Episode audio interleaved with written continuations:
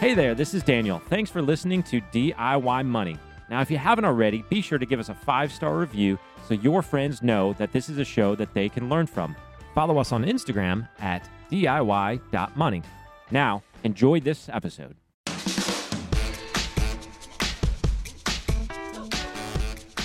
Welcome back, ladies and gentlemen. You're listening to another edition of DIY Money. DIY Money. I'm fired up today, Daniel. I'm fired up. Oh, yeah? Oh, yeah. Yeah, first of all, making progress on the injury. Um, I'm officially, as of tomorrow, well, no, actually, as of yesterday, two months away from the race. And I currently can't run. So that's, That's not good. not positive. But I'm more optimistic today than ever because I uh, have been seeing a PT, I have been seeing a massage therapist, I have been doing all the exercises, and yesterday I did a one mile, like, fast walk, and there was no discomfort at all. That's first time. Good. So you're Huge. following the plan. There's something to be Following said the for plan. following the plan. Yeah, I got to. Oh, I see what you did there, Daniel. See? See what you did there. Hey, where are we at with the wealth development program, by the way, that you've been working on with Mr. Logan? Give me an update there. Guess we're working on it.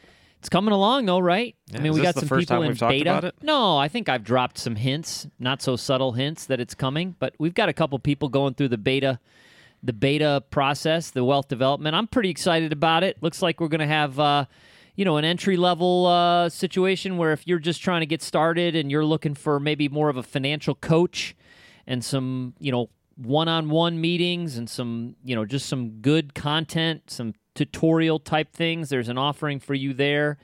And then we've got our full blown wealth development program, which is a plan, an actual comprehensive plan. We've been struggling with this for the last year and a half. Number one, it was never our intention to have people from DIY be reaching out, but that's happening. So it is what it is. I mean, it's wonderful. It's a wonderful problem to have. But, uh, you know, the great dilemma why there's not a lot of offerings from a financial planning uh, perspective for someone who doesn't have a lot of money is because it's hard to do. You, you spend a significant amount of time on someone and, and it's hard to be compensated. And you can't charge them like your hourly rate. I mean, it'd be like, oh, yeah, here, you know, $5,000 for all the time I'm going to spend with you. That's like, wait a second, what? So, anyways, we we think we've come to some solutions there. We're pretty excited about it. So, stay tuned for that. Um, some other housekeeping odds and ends. The DIY tribe rocking and rolling on the Facebook.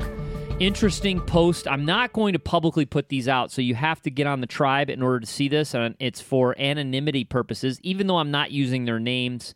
Um, was asked by an agency to write uh, some content for people that are at risk, adults that are at risk leaving a domestic situation, domestic abuse situation, starting again. eh, Very, very humbling, humbling circumstances. So I'm choosing to write specific letters to each individual since the situations are so diverse. Uh, there's no blanket, you know, oh, do this, step A, step B, or step A, step one, step two. There, there is nothing like that. So specific letters, uh, you can find those on the tribe. Instagram, how's that going? Going? Got a new site. Into, I mean, we got so many good things going on with DIY right now. I felt We're like we were in a working on it. lull a little bit. We kind of lulled. Now we're just like spring is in the air. I am back.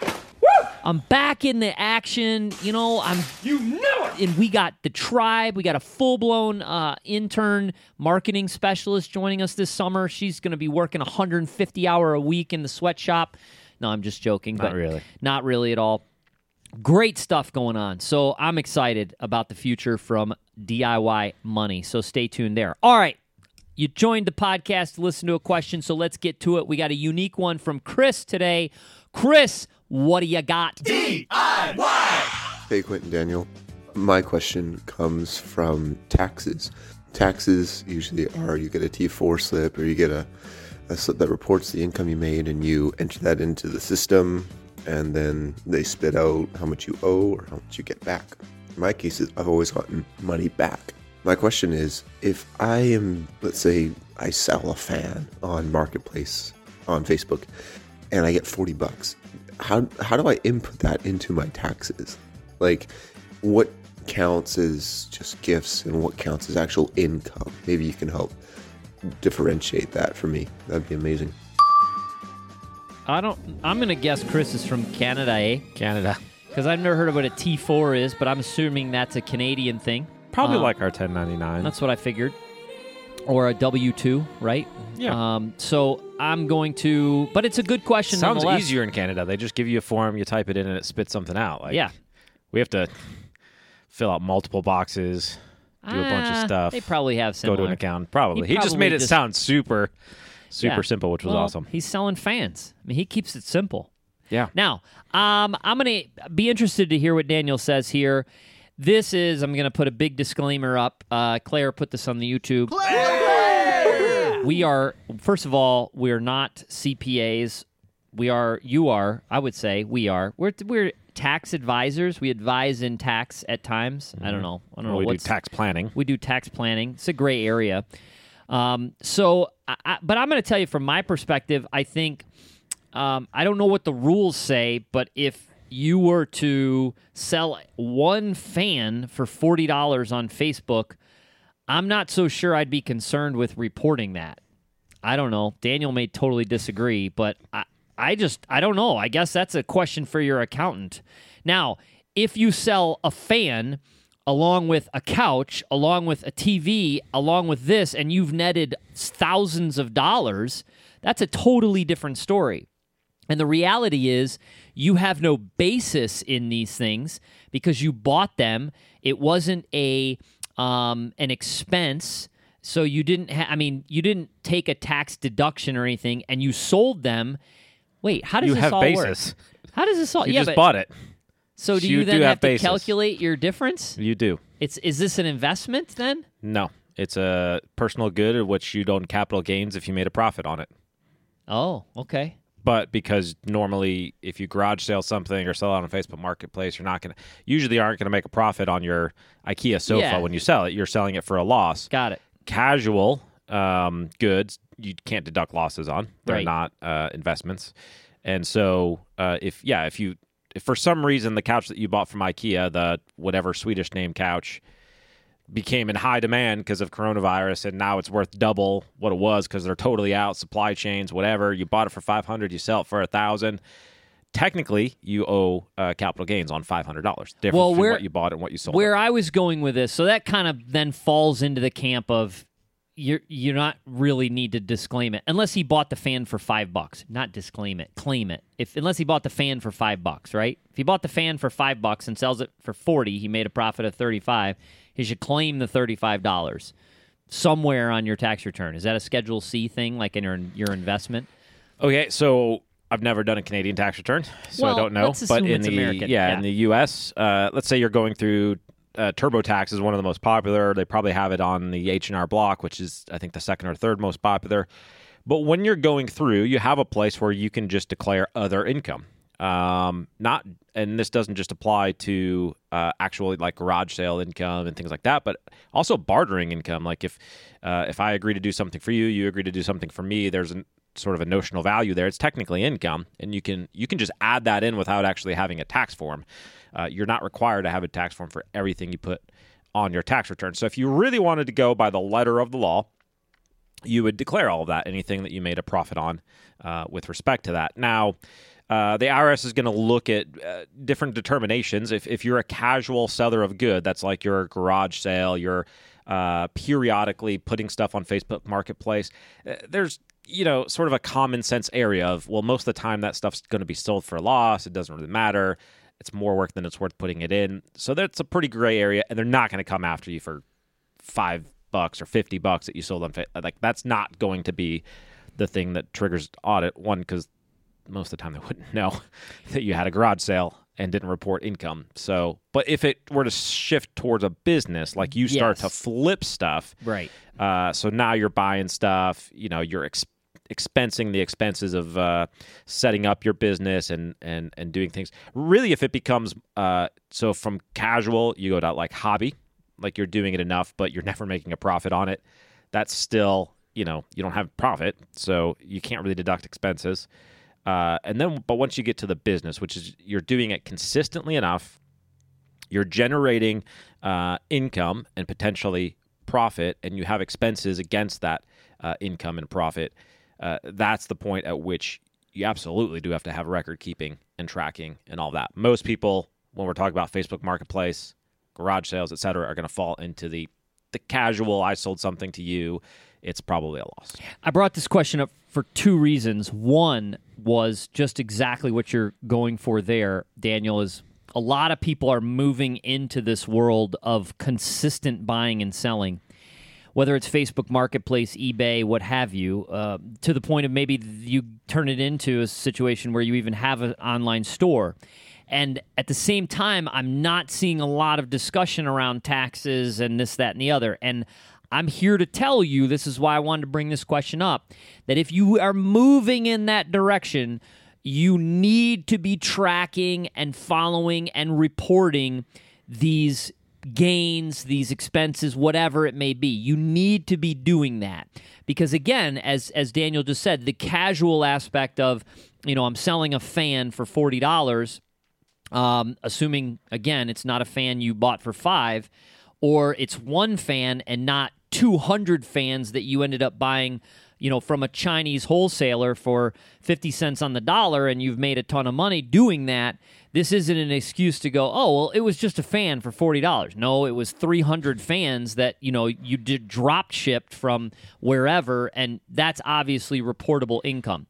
The second thing I'll say, this is the reason, the primary reason I brought this up, is I spent, I'm not joking, over an hour recreating the buys and sells that I personally had in a Coinbase account mm-hmm. for 2020 so that I could report the gain that I had among, and it was just three. It was Bitcoin, Ethereum, and then another uh, ICO. And so, what a pain. Now, one of my problem was I transferred those assets intra year from Coinbase to Coinbase Pro. Yep. And so I had to sort of recreate that. But my understanding, I've not seen my 1040 yet back from my accountant, but my understanding is this year there is an area that says, Do you have gains from or have you traded in crypto? I know yeah. a lot of people who are just sort of bypassing this, feeling like the IRS isn't going to care. And oh, I, they're cracking down. Uh, they are, and you might think this is why. This is the main reason I brought this out you might think that your $500, 1000 2000 whatever it may be, is not significant in the IRS mind. And therefore, you're not going to go through the trouble of reporting it. You didn't get a 1099 from Coinbase. You didn't get a 1099 from, you know, BlockFi or whatever. So who cares, right? No, it's you do care. And the reason you care is because fast forward however many years, when these things are mandatorily, let's say, reported from the crypto exchange. So the IRS, you know, calls up and says, "Hey, we need all of the records from this and and it's all electronic. This isn't like by hand." So they could literally hit a button and find all the social securities that made a profit. Now, you might think, "Oh, Quint, but come on. So I owe tax on that you know, five years from now, I'll deal with it at the time. Oh, contraire, mon frere, that's not the way the IRS works. The IRS will impose penalty and interest that entire time. So the reason I I had a minuscule in 2020, sold majority of mine in 2021, so I'm going to have to go back and do it again. But I had a minuscule gain in 2020 from what I sold but I still went ahead and did it. And the reason is I don't want a nightmare where in 10 years the IRS says, "Oh, you owe a 100 grand." And I'm like, "What?" "Oh yeah, well we know you sold this amount and they don't care about my basis. Remember, it's always based on the sales to the IRS, not the they don't have the basis. So they could come back and say, "Well, we know you sold X number of thousands of dollars. We don't have your basis." And so that's the that's the amount of tax you owed based on that amount. And oh, by the way, you owe interest. And here's a hundred thousand dollar penalty, or here's a hundred thousand uh, invoice. Now you got to go back five, ten, whatever, figure out your basis, try to recreate that. No way. So we went from a fan to Coinbase and Bitcoin. I know, but I wanted to make that leap because there are certain areas, yes, business but most importantly, in my opinion, for a lot of you listener out there, crypto or ongoing uh, sales on the internet, you know, flipping this, buying a baseball card, flipping it for thousands of dollars, please, please, please take the time to track those, loop in your CPA or report them so you don't have to worry about this from the IRS in a decade. Boom. Boom. Yes. Yeah. Go ahead. Encouragement, my friend.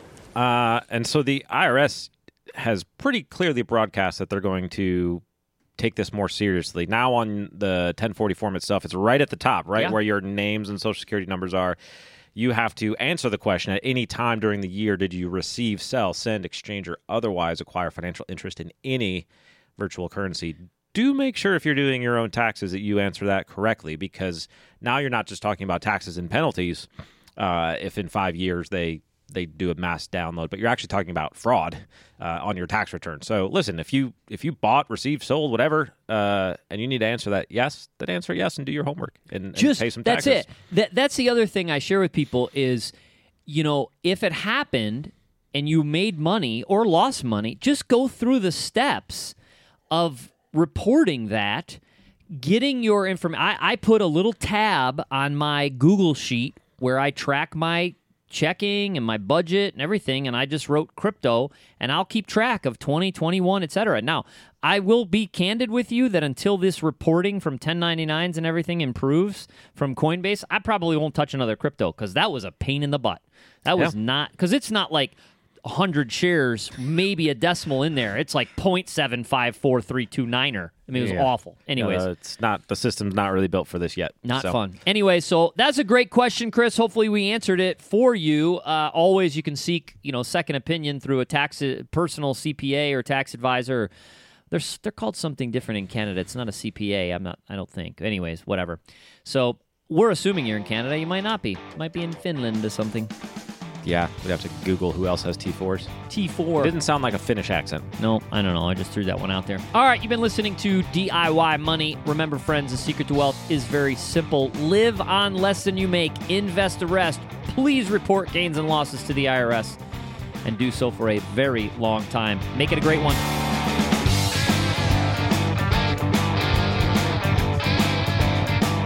Thanks for listening to this episode of the show. If you want content delivered to you regularly, be sure to follow us on Instagram at DIY.money. And if you want your question aired on the show, be sure to send that to us and you'll get a $25 Amazon gift card. This show is for entertainment and educational purposes only and is not intended as personal financial advice. Before making any financial decision, please do your homework and consult a financial advisor as needed.